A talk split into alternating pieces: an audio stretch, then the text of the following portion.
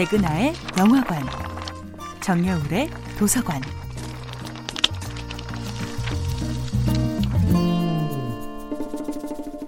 안녕하세요. 여러분과 아름답고 풍요로운 책 이야기를 나누고 있는 작가 정여울입니다.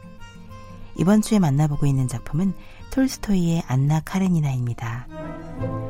모스크바 사교계 사람들은 소박하고 순진하며 세상 물정 모르는 레빈을 은근히 경멸합니다. 하지만 톨스토이가 가장 큰 응원을 보내는 인물이 바로 레빈입니다. 레빈은 사교계의 떠들썩한 흥분이나 걸핏하면 타인의 사생활을 스캔들 삼아 입방아를 찌어대는 소문의 광기에 일일비하지 않는 유일한 사람입니다. 레빈에게는 바로 이 소설의 어떤 인물에게서도 찾아보기 힘든 내면의 평온함이 있습니다. 그는 유혹이 없는 세계, 유혹이 있더라도 그것에 흔들리지 않는 세계를 추구합니다. 히트는 사교계 사람들과 잘 어울리지 못하는 레빈을 바라보며 연민을 느낍니다. 하지만 이미 완벽해 보이는 화려한 남자 브론스키에게 마음을 빼앗긴 상태지요. 키티에게 청혼을 했지만 이런지하에 거절당한 레빈은 상처받은 마음을 아는 채 시골로 떠납니다. 한편 안나는 브론스키를 통해 처음으로 진정한 낭만적 사랑을 경험합니다. 안나가 미소를 지으면 그 미소는 브론스키에게 옮아갔다.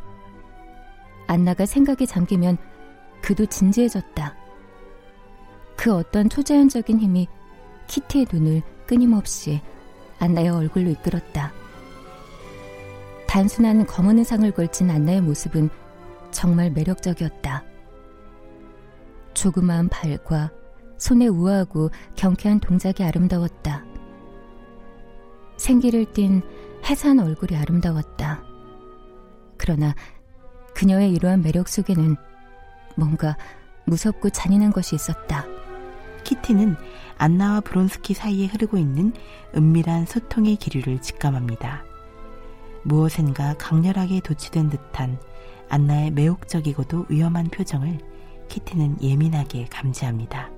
그녀를 취하게 하고 있는 것은 여러 사람의 찬사가 아니라 단 한 사람의 찬사다.